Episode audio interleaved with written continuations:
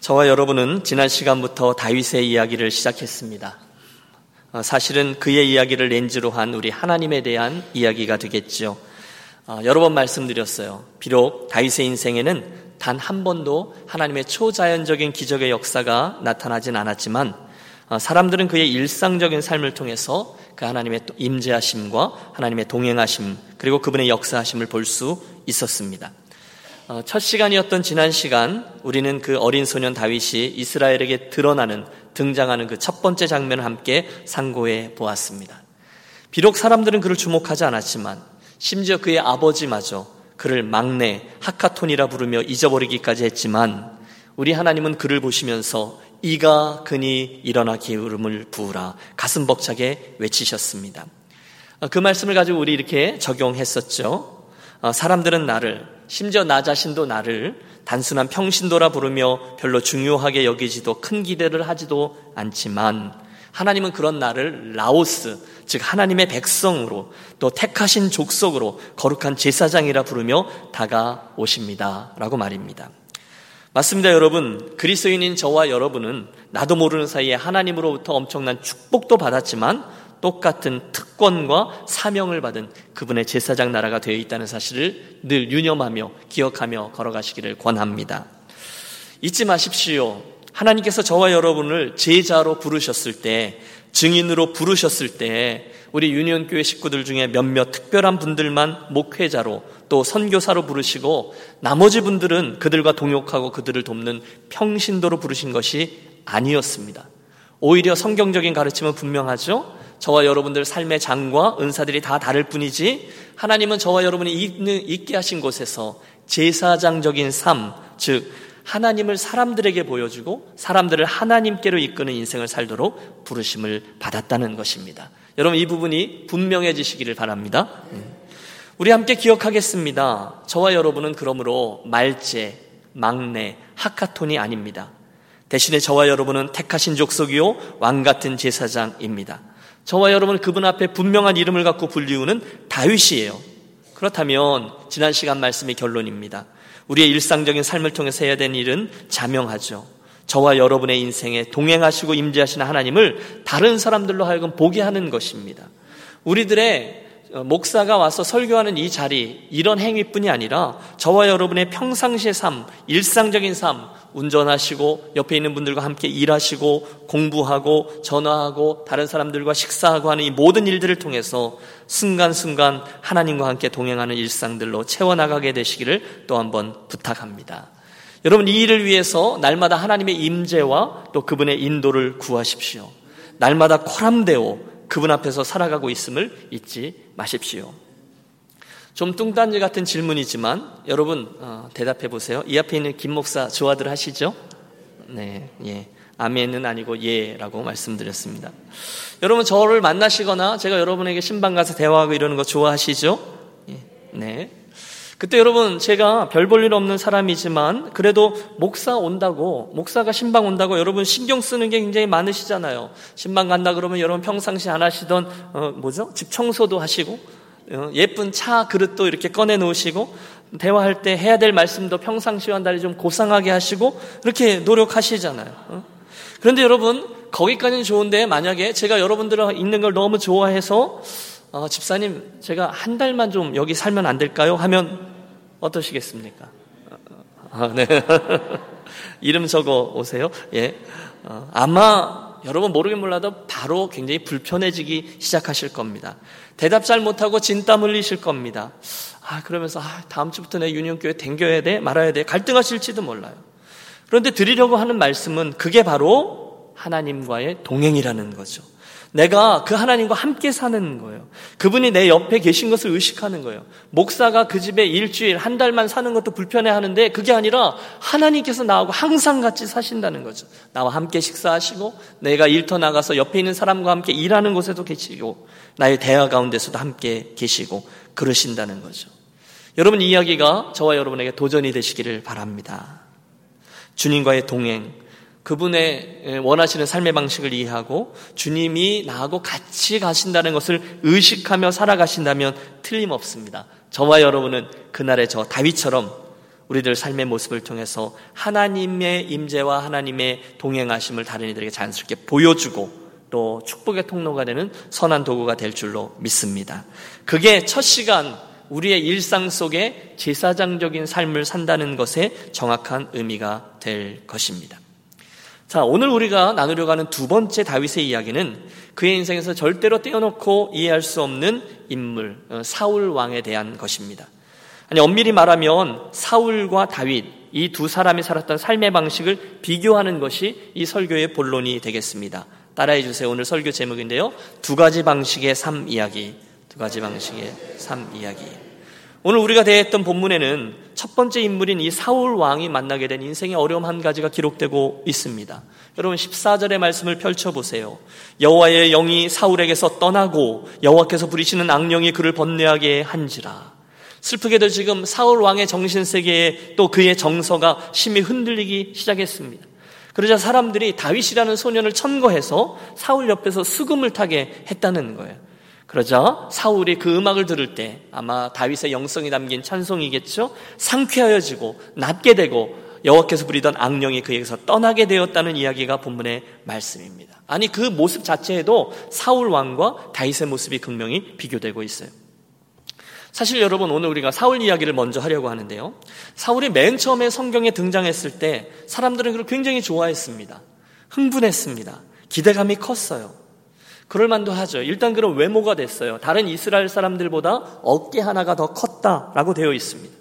게다가 겸손한 성품도 갖추고 있었습니다.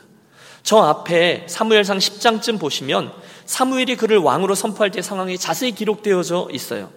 사사 시대가 거의 맞춰갈 때쯤에 사람들이 와서 백성들에게 백성들이 와서 사무엘에게 구하는 거죠. 우리도 왕 주세요. 다른 나라들처럼. 하나님께서 별로 기뻐하지 않으셨지만 그 요구를 들으시고 하나님께서 말씀합니다. 사무엘이 모든 백성에게 이르되 너희는 여호와께서 택하신 자를 보느냐 모든 백성 중에 짝할 리가 없느니라 하니 모든 백성이 왕의 만세를 외쳐 부르니라. 여러분 사울이 나타난 거예요. 이 분위기를 이해해 주십시오. 우리도 다른 나라처럼 왕 주세요. 하나님이 그 사울을 주셨다는 거예요. 이게 너희들의 왕이다. 그 외침에 이스라엘이 환호합니다. 우리도 왕이 생겼다. 저분 외모가 출중하네. 성품도 그리 좋다며 과연 하나님께서 뽑아주신 인물 답네. 사울 왕 만세. 여러분 사울은 정말 괜찮았던 사람입니다. 그가 왕으로 선택되고 세워졌을 때 그는 결단코 교만하지 않았습니다.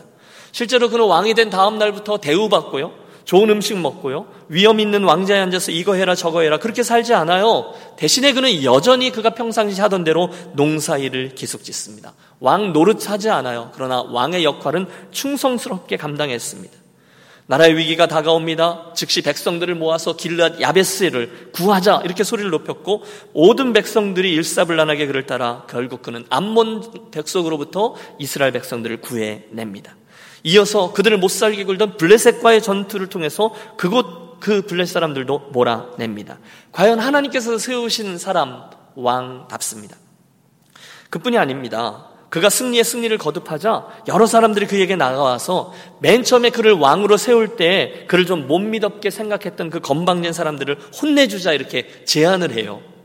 왕을 몰라보고 건방 떨었던 놈들 다 쓸어버립시다. 하지만 사울은 그 제안을 이런 지하에 거절하죠.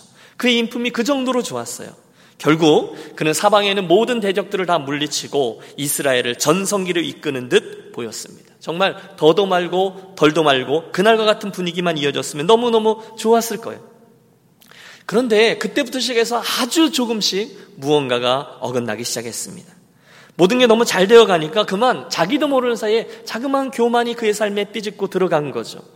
전에는요, 모든 일마다 하나님 하면서 저는 아닙니다. 이렇게 하나님을 드러내고 자기를 감추고 행했는데 일들이 한 개, 두 개 잘 되다 보니까 일의 재미에 빠지기 시작한 거죠. 여러분, 일이라는 게 그렇잖아요. 처음에 우리 시작할 때는 모두 다 가난한 마음으로 하나님 도와주십시오. 이렇게 시작하지 않습니까? 그런데 이게 한 번, 두 번 잘 되기 시작하면 우리가 겸손을 잊기 시작해요. 뭐가 좀 잘 돼서 내가 좀 잘해서 그렇게 된 것 같고 원래부터 이게 잘 돼야 되는 것인 양 생각하고 아니 당연히 이게 자, 잘 돼야 된다라고 착각합니다. 그러다 보니 중간에 뭐 한 개, 두 개 걸림돌이 생기면 금방 짜증이 나요. 나도 모르는 사이에 이 일이 되도록 이건 이렇게 하고 저건 저렇게 하고 억지로 막 끼워 맞추고 조정하는 일을 시작합니다. 내가 이 모든 일의 중심이 되어 좌우하기 시작해요. 지금 그 일이 사울왕에게 시작됐어요. 모든 일들이 하나님 그분이 중심이 돼야 하고 그분의 뜻을 파악해서 그 흐름에 우리를 맞추어야 되는 게 당연한데 사울은 자기도 모르는 사이에 그 일 또는 그 자신이 좌지우지하는 주인 노릇을 하기 시작했습니다. 겉으로는 다 잘 되는 것 같았습니다. 믹마스에서 블레셋에게 승리했고요. 시내산에서는 아말렉 족속을 물리쳤습니다. 그러나 문제는 그 일하던 과정 중에 사울이 하나님의 뜻을 조금씩 조금씩 무시하기 시작했다는 것이죠. 여러 개의 예가 있지만 결정적인 두 개의 실수가 있는데요. 첫 번째 불순종은 13장에 나옵니다. 유명한 이야기죠. 그가 이스라엘을 다스릴 지 한 2년쯤 되었을 때 또 한 번 블레셋과 전쟁을 치릅니다. 피비린내 나는 전투가 일어날 거예요. 여러분 그 장면 속으로 들어가 보세요. 그들의 계획에 따르면 곧 사무엘 선지자가 와서 하나님께 이 번제와 화목제를 드려줄 것이고 그 중에 이번 전쟁의 승리를 두는 축복 기도를 해주게끔 되어 있었습니다. 7일을 기다리라고 했어요. 그런데 갑자기 예상하지 못한 일이 일어나요. 그런 일은 늘 일어나죠. 그의 아들 요나단이 저 밑에 남쪽에서 미리 계획하지 않았던 기습 공격을 먼저 감행한 겁니다. 사태가 급박해져요. 성경을 보면 이 공격으로 자극을 받은 블레 사람들이 점점 더 많이 모이기 시작했다고 되어 있습니다. 블레 사람이 이스라엘과 싸우려 하여 모였는데 병거가 3만이요 마병이 6천이요 백성은 해변의 모래와 같이 많더라. 갑자기 상황이 심각해진 거예요. 문제는 이스라엘은 이미 전쟁을 치를 전제를 다 갖추었거든요. 그러니까 그들이 더 모이기 전에 빨리 저들과 전쟁을 해서 승리를 취해야 되는데 약속한 사무엘 선자가 아직 오지를 않는 거예요. 그들은 이미 길가에 모여서 다 준비가 되어 있는데 그분이 오지를 않아요. 하루가 지나고 이틀이 지나면서 이스라엘의 사기가 점점 떨어집니다. 왜냐하면 이곳에서 저 아래를 내려다 보니 블레셋에 모이는 사람들이 점점 더 많아지는 거예요. 두려워합니다. 그래서 성경에 보면 어떤 이들은 굴에, 어떤 이들은 수풀에, 어떤 이들은 바위 틈에 은밀한 곳과 웅덩이로 숨어 들어갔다라고 되어 있습니다. 그뿐이 아니에요. 탈영병들이 속출합니다. 남아있는 군사들도 두려움에 눌려 벌벌 떱니다. 여러분 이해가 되시죠? 3일, 4일 지나면서 점점 어려워지는 거예요. 상황이 최악인 거죠. 드디어 길고 긴 여섯째 날이 지나고 마지막 일곱째 날이 되었을 때 사울과 함께 있었던 2천명의 군사들 가운데 슬금슬금 다 도망가고 단 600명만 남게 되었습니다. 그러니 여러분 사울이 화가 날까요? 안 날까요?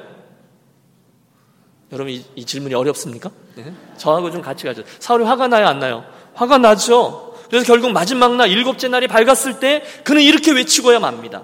나는 할 만큼 했다. 더 이상 못 참는다. 번제와 화목 제물을 이리로 가져오라. 내가 제사를 드리겠다. 제사장만 제사를 드리라는 법이 어디 있어? 그리고 자기가 그 일을 행합니다. 그때 누가 나타나죠? 예, 하나님의 선지자 사무엘이 나타납니다. 그리고 말합니다. 왕이 망령 때에 행하였도다. 왕이 왕이 하나님 여호와께서 왕에게 내리신 명령을 지키지 아니하였도다. 그러므로 이제 여호와께서 그의 마음에 맞는 사람을 구하여 그를 백성의 지도자로 삼으셨느니라. 불순종의 대가는 처절했습니다. 두 번째 결정적인 불순종은 15장에 나옵니다. 또 다른 전쟁이에요. 아말렉 족속과의 전쟁이죠. 사무엘은 사울 왕에게 분명히 아말렉을 하나님이 너무너무 미워하시니까 그들을 칠 때 그들의 소유물 전체를 진멸하고 하나도 취하지 말라라고 말합니다. 전쟁이 시작되고 이스라엘은 하나님의 도우심으로 대승을 거두어요. 그런데 문제가 시작되죠.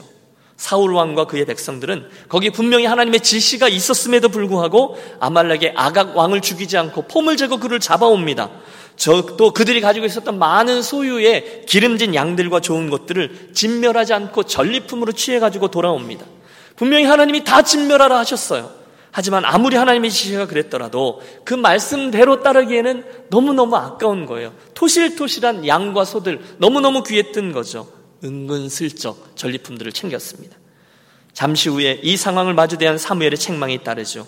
어찌 이리 행하셨나이까? 유명한 말씀, 순종이 제사보다 낫고 듣는 것이 수양의 기름보다 낫다고 하지 않았습니까? 여러분 그때 사울의 이 궁색한 변명을 들어보세요. 아니 그게 아니고요.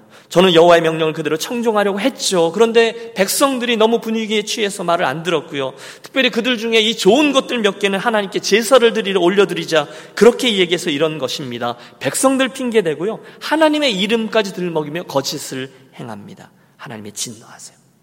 결정적인 두 가지 사건. 사실 그런데 여러분, 인간적으로 생각해 보면 사울은 조금 억울했을 겁니다. 왜냐하면 이 정도의 실수는 그렇게 큰 게 아니에요. 훗날 다윗 왕의 실수를 아시죠? 아니 죄악이죠. 남의 아내를 빼앗고 이것을 감추기 위해 그의 남편을 교살해 버리는 어마어마한 죄를 저질렀습니다. 어? 그런 일들에 비하면 지금 사울 왕의 이 불순종은 특별히 누구에게 부도덕을 행했다거나 또는 누군가에게 피해를 입혔다거나 한 게 아니었어요. 그런데 하나님은 그 일들로 인해서 사울을 버리시는 거죠. 그렇다면 여러분, 어, 하나님 너무하신 애가 아니라 여기에 무엇인가가 숨겨져 있는가를 질문해야 할 것입니다. 겉으로 보이는 것과 다른 좀 더 큰 심각한 문제가 하나 담겨 있다는 거예요. 그게 무엇일까요? 자연스레 오늘 우리가 나누려고 하는 이 설교의 주제가 드러나죠. 여러분, 이 일련의 이야기들을 통해서 우리는요, 그 사울이 하나님을 어떻게 대우하고 있는지 그 삶의 방식을 볼 수 있게 됐다는 거예요.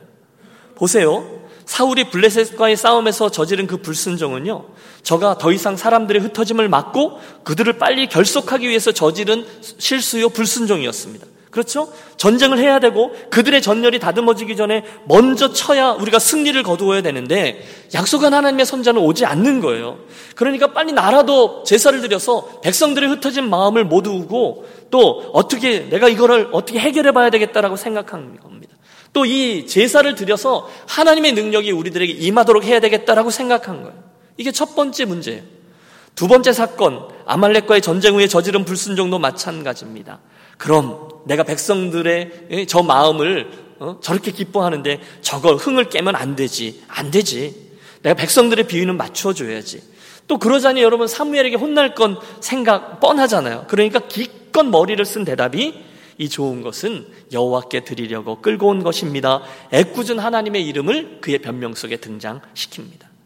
여러분 우리가 분명히 짚고 넘어가야 될 것은 지금 저가 하나님 그분보다 하나님의 말씀 명령보다 사람들을 그리고 하나님께서 하신 그 말씀보다 그가 하고 있는 일들을 더 신경 쓰고 있다는 거예요. 여러분 이게 보이세요? 그는 일이 잘 되게 하려고 노력했습니다. 사람들에게 잘 보이려고 노력했습니다. 그러다 보니 그 일과 사람에 집중하다 보니까 그 일이 잘 되게 하기 위해서 하나님은 두 번째 자리로 물러가. 아니, 그 하나님을 이용하게끔 된 거예요. 자연히 하나님의 시선보다 사람들의 시선에 더 관심을 두게 되었습니다. 여기에 오늘 우리가 주목하려고 하는 점이 드러나요. 그것이 바로 하나님을 내 삶으로 끌어들이는 것과 내가 그 하나님께 맞추어지는 것은 완전히 다른 두 가지의 삶의 방식이라는 겁니다. 여러분 이해가 되세요? 사울은요, 하나님을 내 삶이 잘 풀리도록 하기 위한 수단으로, 방편으로 사용하고 있습니다. 내가 빨리 제사를 잘 드려서 백성들의 흩어짐을 면하게 하고 이 전쟁에 나갈 때 하나님의 도우심을 붙들고 내가 꼭 받아내리라 그렇게 생각한 거예요. 엉뚱하게 불순종하고 꾸중을 듣다 보니까 이건 나를 위한 게 아니라 하나님께 제사를 드리기 위해 챙겨놓은 거라고요. 하나님을 끌어들여서 이 상황을 어떻게 이 난국을 타게 해보려고 애를 씁니다. 여러분, 드리는 말씀의 포인트는 이겁니다. 오늘 우리도 이런 실수들을 종종 범할 수 있어요. 일은 내가 버려놓고요. 사고는 내 욕심대로 내가 쳐놓고요. 이걸 수습하는 과정 중에서 이 상황을 그럴싸하게 이야기하면서 하나님을 내 삶의 장에 끌어들여서 그분을 이용하기 위해서 애를 쓰는 하나님을 내 삶의 어떤 수단을 위해서 사용하려고 하는 그런 실수를 범할 때가 있다는 거죠. 하나님, 이건 이렇게 돼야 되는 거 아시죠? 하나님, 이번에 시작한 사업이요. 이거 잘 돼야 되는 거 아시죠? 하나님 이번에 우리 아이 꼭 그 대학에 붙여주셔야 하는 것 아시죠? 하나님 이번 계약은 진짜 꼭 성, 성사돼야 돼요. 저 사람들과 이런 컨디션으로 꼭 계약되게 해주십시오. 아시죠? 이거 안 되면 안 돼요. 만약 이것만 잘 되면요. 제가 이번에 선경금 한번 진하게 할랍니다. 여러분, 우리의 문제가 무엇입니까? 나에게서부터 시작해서 하나님께로 나아갈 때가 있다는 거예요. 여러분 오해하지 마십시오. 저와 여러분이 하나님의 도우심을 구하지 말자라는 말씀 드리는 게 아니에요. 사업을 위해서 기도해야죠. 여러분 우리 가정을 위해서 자녀들을 위해서 우리가 다른 방법 뭐가 있겠어? 하나님의 도우심을 구해야죠. 문제는 그 하나님과의 관계가 없이 그분과 깊이 있는 교제와 인격적인 관계가 없이 내가 잘 되기 위해서 내 목적을 달성하기 위해서 그분의 도우심을 구하는 것은 잘못됐다라는 것입니다. 비슷한 것 같아요. 종이 한 장 차이인 것 같아요. 그러나 하나님은 만홀히 여김을 받지 않으세요. 하나님 우리들 마음속에 있는 그 깊은 동기를 분명히 보고 계시는 분이십니다. 우리의 그 얕은 꾀에 넘어가시는 하나님이 아니시라는 거예요. 하나님, 우리들을 감찰하시는 하나님의 눈을 우리는 기억해야 될 겁니다. 하나님 말씀은 이겁니다. 하나님 그분, 당신과의 관계가 선행되지 않은 채 하나님의 축복은 없다는 거예요. 여러분 성경을 보십시오. 하나님과의 관련, 하나님과 인격적인 관계가 없을 때 하나님의 축복을 얘기한 적은 단 한 번도 없습니다. 하나님의 말씀은 그분과의 관계가 그분을 아는 것이 아니 그분 자신이 복이라고 말씀하세요. 항상 그래요. 그런데 이 사울왕의 실수가 무엇입니까? 먼저 그분과의 관계가 형성되어 있지 않은 상태에서 그저 내 인생이 잘 되었으면 하는 바램 아래 하나님의 축복만을 바라며 그분을 이용해 내려고 했던 데 있습니다. 하지만 하나님은 사울왕의 그 얕은 수에 넘어가지 않습니다. 이것이 오늘 우리가 대하는 첫 번째 삶의 방식. 나를 위해서 하나님을 이용해 먹으려고 하는 하나님을 이끌어 내게로 맞추려고 하던 자 사울 왕의 방식입니다. 이에 반해 또 다른 두 번째 삶의 방식이 나타나죠. 누구의 방식입니까? 다윗의 방식입니다. 앞선 사울의 방식이요. 자기에게서부터 시작하는 방식이라면 다윗의 방식은 하나님, 그분과의 관계에서부터 출발하는 방식이라고 할 수 있어요. 한번 따라해 주십시오. 하나님과의 관계에서 출발하는 방식. 나의 관계에서 출발하는 방식. 여러분 이 두 가지의 차이를 극명히 보시길 바랍니다. 먼저 그분과의 관계가 훨씬 중요합니다. 먼저 그분과의 친밀한 관계를 형성합니다. 먼저 그분의 마음에 합한 자가 되는 거예요. 이가 그니 일어나 기름을 부으라. 내가 이세의 아들 다윗을 보니 내 마음에 합한 자라. 내가 저로 나의 뜻을 다 이루게 하리라. 여러분 일이 먼저가 아니었어요. 그분과의 관계가 문제였습니다. 틀림없습니다. 여러분 다윗은요. 이미 그 사무엘에게 불려와 기름 부음을 받기 전에 일찍부터 여호와 하나님의 눈에 띄었던 사람입니다. 양들을 돌볼 때 여호와 하나님 그분을 사랑했습니다. 순전했습니다. 그가 그분을 하나님을 찬양했습니다. 여러분 하나님께서 이스라엘에 얼마나 많은 목동들이 있었겠어요. 그러나 수많은 목동들을 볼때 어, 다윗이다. 그를 주목하여 기억하실 만큼 너무너무 좋아하실 만큼 그는 하나님과 친구로 친한, 친밀한 관계를 형성했습니다. 저 유명한 시편 8편을 아시죠? 들판에 양을 지키던 목동 다윗이 쏟아지는 밤하늘의 별을 보면서 만든 찬양이 아닐까 생각해요. 여호와 우리 주여 주의 이름이 온 땅에 어찌 그리 아름다우신지요. 주의 영광이 하늘을 덮었나이다. 주의 손가락으로 만드신 주의 하늘과 주께서 베풀어 주신 달과 별들을 내가 보오니 사람이 무엇이간데 주께서 그를 생각하시며 인자가 무엇이기에 주께서 그를 돌보시나이까. 여러분 다윗이 하나님을 찬양함을 보십시오. 그는 하나님을 너무너무 사랑했어요. 그분이 뭐 왕위를 주셨어요? 아니요. 훨씬 전 이야기입니다. 그리고 하나님은 그 다윗의 중심을 아셨어요. 다윗은 전혀 하나님을 이용해서 자기의 출세와 입신 상면에 이용할 의도를 갖고 있지 않았습니다. 하나님은 그걸 아셨어요. 그렇기 때문에 다윗의 삶은요, 늘 자연스러웠습니다. 그냥 하나님과 친구로 살아갔었고, 그 하나님께서 이끄시는 대로 이끌려갔어요. 무리함이 없습니다. 문제가 생기면 기다렸어요. 채워지면 돌아갔습니다. 지난주에 말씀이었죠. 그분이 저에게 기름을 부으시겠다 하면 기름 부음을 받습니다. 외면하지 않아요. 오늘의 말씀이죠. 악한 왕 사울에게 가서 수금을 치라 하면 그곳에 가서 수금을 켜고 하나님을 찬양하며 충성스럽게 그 일을 감당합니다. 그러다가 무기를 드는 자가 되라 하면 무기를 감당합니다. 골리앗을 만나면 저와 싸웁니다. 여호와 이름을 위해서요. 사울의 사위가 되죠. 물론 도망자가 돼요. 힘들죠. 하지만 그는 그곳에서부터 하나님과의 관계를 놓치지 않았어요. 그분과 친구였어요. 하나님의 거룩함을 보았어요. 나중에 남유다의 왕이 되고 나중엔 전 이스라엘 다스리게 됩니다. 그런데 이 여정 속에 다윗이 무리를 쓰는 경우는 단 한 번도 없었습니다. 그는 그저 하나님의 친구로 관계를 붙들고 가요.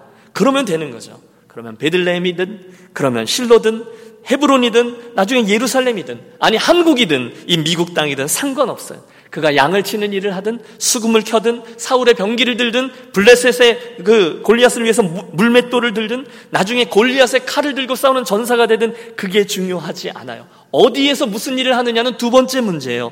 그냥 하나님이 저와 친구 관계를 맺고 친구로 그 관계를 유지하며 나아갈 때 하나님께서 그의 오픈 도어가 되어 주시더라는 것입니다. 그러니 여러분 다윗의 삶은 어렵지 않습니다. 자기가 원하는 욕심대로 하나님을 끼워드리고 끌어들이고 그러지 않습니다. 대신에 그분이 이끄심을 따라서 그저 순종하면서 따라갑니다. 방법은 한 가지. 매일매일 하나님과의 관계를 놓치지 않는 그 방식이죠. 여러분, 물가에 심어진 나무, 올해의 표원데요. 저와 여러분은 그분과의 관계를 놓치지 않는 올해 이 여정들이 되어지시기를 부탁합니다. 오늘 우리는 어떠십니까? 두 가지 삶의 방식을 말씀드렸는데, 저와 여러분은 어떤 방식으로 오늘의 인생길을 걷고 계시냐는 거예요. 예수님의 이름으로 여러분을 권면합니다. 두 가지 방식 중에 두 번째 다윗의 방식. 하나님에게서부터 시작해서 내 인생을 바라보고 그분과의 관계를 유지하는 데 전심을 다함으로 결국 내가 용쓰며 사는 인생이 아니라 그분으로부터 이끌림을 당하며 살아가는 다윗의 방식으로 우리들의 믿음의 길을 걸어가게 되시기를 축복합니다. 그분을 구하세요. 그분의 얼굴을 구하세요. 그분으로부터 오는 유익을 구하는 게 아니라 그분을 구하는 거예요. 그리고 나를 위해서 그분을 구하는 게 아니에요. 그분을 위해서 나를 그분께 맞추는 거죠. 암소가 새끼를 낳았는데 흔치 않은 케이스죠. 쌍둥이 송아지를 낳았습니다. 여러분 시골에서 횡재인 거죠. 너무너무 주인이 기뻐했고 아내에 가서 이렇게 말합니다. 여보 여보 생각지도 않은 쌍태 송아지가 태어났으니 이건 하나님의 축복이요. 그러니 우리 한 놈은 내년 우리 막내의 대학 입학금을 위해서 잘 키우고 또 하나는 우리 교회 건축원금을 위해서 키웁시다. 여러분, 아내가 너무너무 기뻐하며 동의합니다. 그래요, 우리 그렇게 해요. 당신이 그렇게 말씀하시니까 제가 너무너무 기쁘네요. 그런데 어느 놈을 우리 아이 것으로, 또 어느 놈을 하나님의 것으로 할까요? 남편이 대답합니다. 그건 뭐 급한 게 아니니까 천천히 의논합시다. 며칠 후에 비가 부슬부슬 오는 날 밤인데, 아, 송아지 한 놈이 시름시름 앓다가 그만 죽어버렸습니다. 어깨가 축 처진 남편이 고개를 숙인 채로 밤늦게 들어 아내에게 말합니다. 여보, 슬픈 소식이요. 하나님의 송아지가 죽었어. 우리는 지극히 나 중심적이라는 겁니다. 그런데 여러분, 그런 삶의 방식을 취하면 하나님이 별로 중요하지 않은 거죠. 내가 필요하면 하나님의 이름을 막 갖다 댑니다. 그러다 내가 불리하면 얼른 옆으로 치워놓습니다. 하나님은 내 일이 잘 되도록 하기 위해서 내가 필요하다고 할 때 나타나시면 됩니다. 다른 때는 나타나시면 안 됩니다. 사실 여러분 그날 사울의 불순종들은요 엄밀히 말하면 자기의 그 일에 거침이 되지 않도록 하기 위해서 또는 다른 사람들의 비위를 맞추기 위해서였습니다. 군사들이 더 이상 흩어지면 안 되니까 백성들의 흥분한 분위기에 탐욕에 찬물을 끼얹으면 안 되니까 자기도 모르는 사이에 이 모든 일들을 자기가 좌지우지하려고 중심에 서 있었습니다. 하나님이 서 계셔야 될 자리에 자기가 주인이 된 거예요. 사울에게는 보이지 않는 하나님보다 눈앞에 있는 사람들과 그의 성취가 더 중요하게 보인 거예요. 그러나 여러분 반복하여 강조합니다. 우리 하나님은 저와 여러분에게 절대로 만호를 여김을 받지 않으세요. 저와 여러분의 깊은 속, 가장 근원이 되는 동기를 다 감찰하시는 분인 줄로 믿습니다. 사울은 자기가 주변의 사람들보다 더 중요했습니다. 다윗은 하나님이, 그리고 하나님이 어떻게 보실까가 더 중요했습니다. 그리고 이 두 가지 삶의 방식이 그들 삶의 결국을 빚어냅니다. 그래도 좀 억울한 사람들이 항변합니다. 목사님, 무슨 말씀을 하시는지는 알겠는데요. 아무리 그래도 다윗도 사실 썩 그렇게 아름다운 삶을 살지는 않았잖아요. 그도 실수했고, 그도 죄를 지었잖아요. 맞아요, 여러분. 그런데 여러분, 다윗의 다른 점은요. 그 잘못 이후에, 그 실수 이후에 누군가가 특별히 하나님이 그 잘못을 지적하면 얼른 하나님의 시선으로 자기 자신을 바라보고 반응했어요. 당신이 그 사람이라 바세바를 빼앗고 그 남편을 교사했을 때 하나님의 사람 나단 선자가 다윗에게 했던 말이죠. 순간 다윗은요. 사울이 했던 것처럼 다른 핑계 되지 않습니다. 대신에 얼른 하나님의 시선으로 이 상황을 바라보고 하나님의 시선으로 자기의 모습을 바라본 후에 하나님과 자기 사이에 깨어진 관계를 인하여 통곡해요. 침상이 젖도록 울며 회개합니다. 그리고 그 긴 고통의 시간을 보낸 후에 마침내 하나님의 은혜로 이 관계를 회복하죠.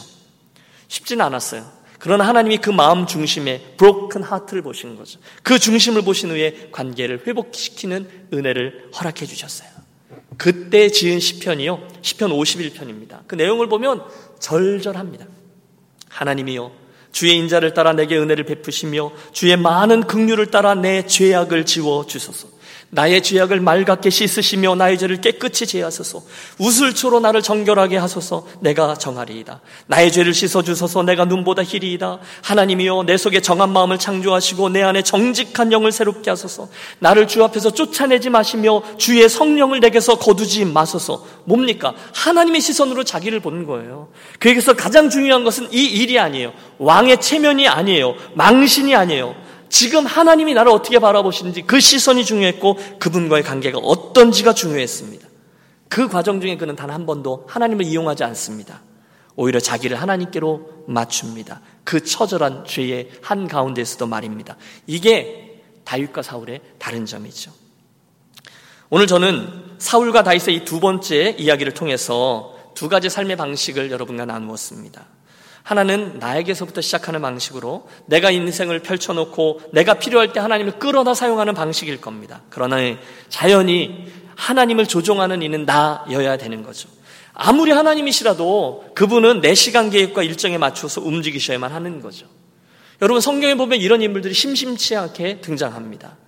민숙에 등장하는 모압왕 발락을 아시죠? 그는 발람이라는 선자를 통해서 하나님의 백성들을 저주하는 메시지를 어, 나오도록 기대하고 구합니다. 돈을 주어가면서 말입니다. 또 사도행전에 나오는 사마리아 마술사 시몬도요 돈을 주고 성령이 임하게 하는 능력을 사겠다고 나섭니다. 그 하나님 그 성령을 내가 부리고 싶은 거예요. 내가 주인이고 하나님은 내가 원하는 대로 맞춰야 된다고 생각합니다. 기가 막혀요. 그런데 여러분 아세요? 이런 사고와 방식은 시간의 흐름에 따라서 여러 모양으로 변이를 겨듭하고요.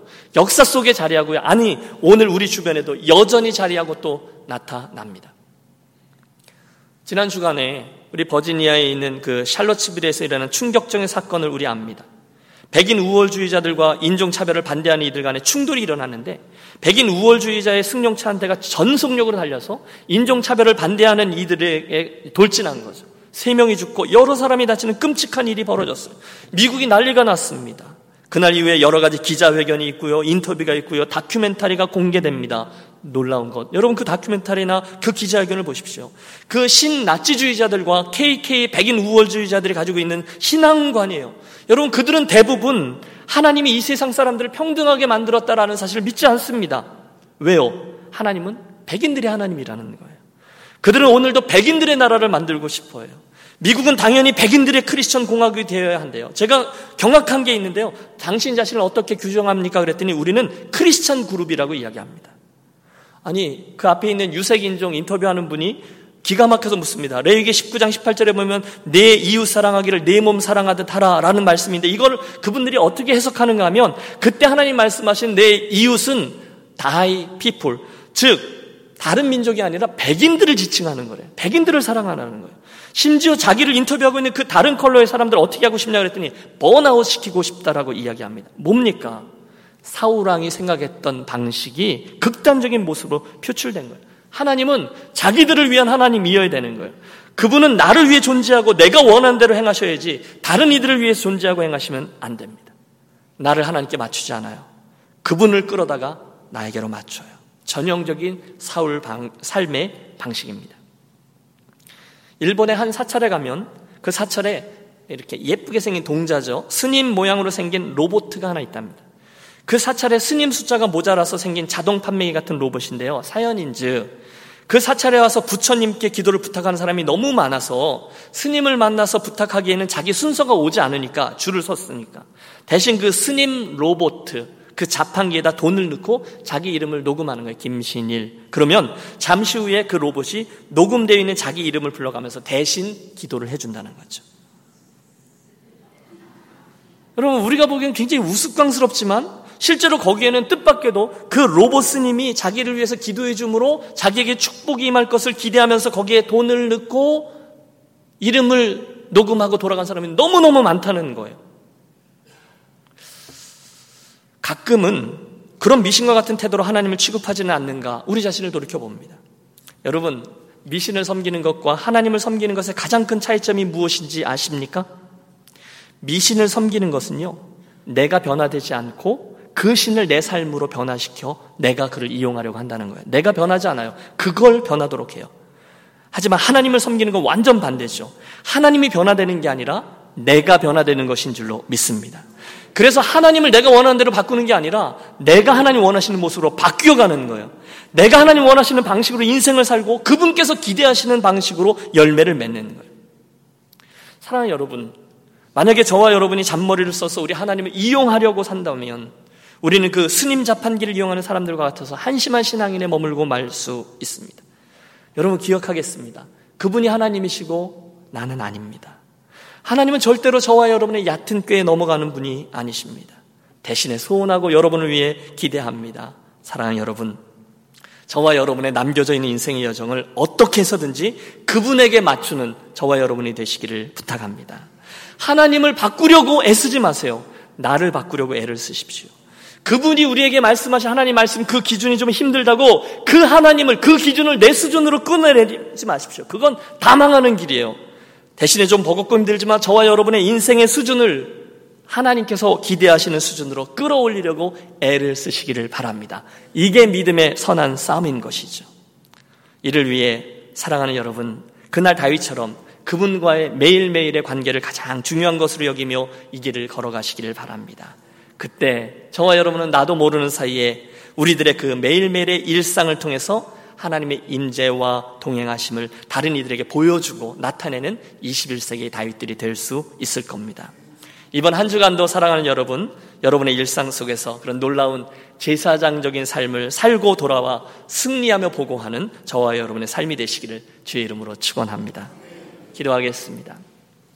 하나님 아버지, 오늘 우리에게 주신 말씀을 통해 들은 대로 우리 사랑하는 유년 가족들 모두가 하나님을 내게로 끌어들이고 이용하는 사울의 방식이 아니라 나를 하나님께서 기뻐하시는 모습으로 맞추려고 애쓰는 다윗의 방식으로 인생길을 걷는 하나님의 사람들 되게 해 주시옵소서.